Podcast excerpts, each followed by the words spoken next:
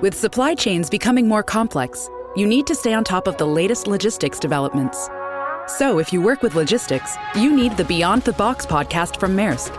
It's the easy way to keep up to date with everything from digital disruption in logistics to the need for supply chain resilience in today's market.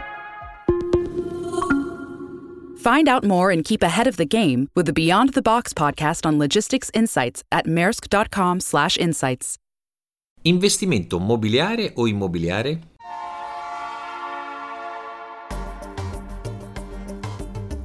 La Finanza Amichevole, il podcast che semplifica il concetto ostico della finanza per renderlo alla portata di tutti, curato e realizzato da Alessandro Fatichi.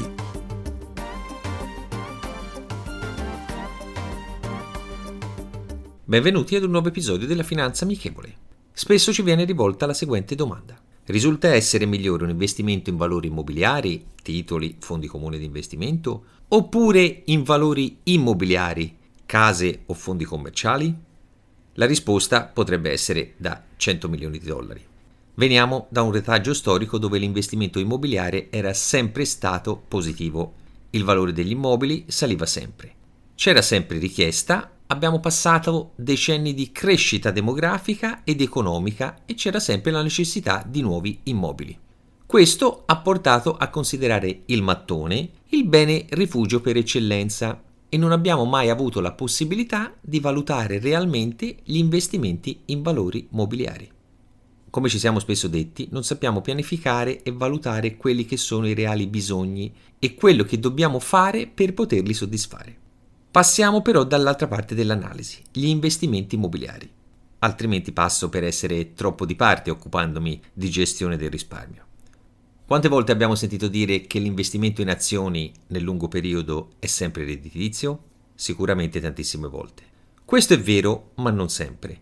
Domandiamolo a chi ha acquistato azioni durante la bolla internet di fine anni 90 e inizio del 2000 di società che adesso non esistono più. Il concetto è giusto, ma dobbiamo sempre analizzare quello che acquistiamo senza seguire le mode.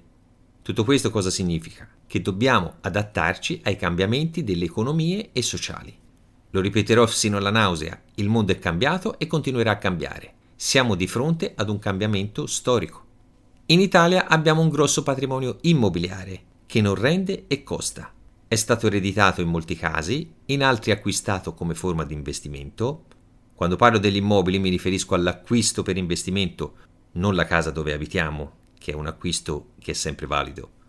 Cambiando le dinamiche, per paura di investire, si mantiene la liquidità sul conto corrente, come abbiamo analizzato in uno degli ultimi episodi. In questo modo si genera un circolo vizioso che non fa analizzare correttamente la realtà e non fa investire. Certo, l'ultimo episodio prima di Natale potevi farcelo più allegro, potrebbe dirmi qualcuno. In realtà non è così, il mio obiettivo è quello di rendere chiari i messaggi e consapevoli le persone nella gestione dei loro risparmi e dei loro beni. L'investimento immobiliare tornerà ad essere positivo, ma ci vorrà del tempo e soprattutto in strutture che possano rispecchiare i criteri di sostenibilità e di efficienza energetica. L'investimento mobiliare deve essere analizzato in base alle vostre esigenze e di copertura dei bisogni vostri e del vostro nucleo familiare. In entrambi i casi la regola è sempre la stessa. Pianificare, non dimentichiamolo. La citazione di oggi, dato il periodo, è rivolta al Natale. Il Natale non è un tempo né una stagione, ma uno stato d'animo. Amare la pace e la buona volontà, essere abbondanti in misericordia, è avere il vero spirito del Natale. Calvin Kudlich. Rendiamo la finanza amichevole. Vi aspetto.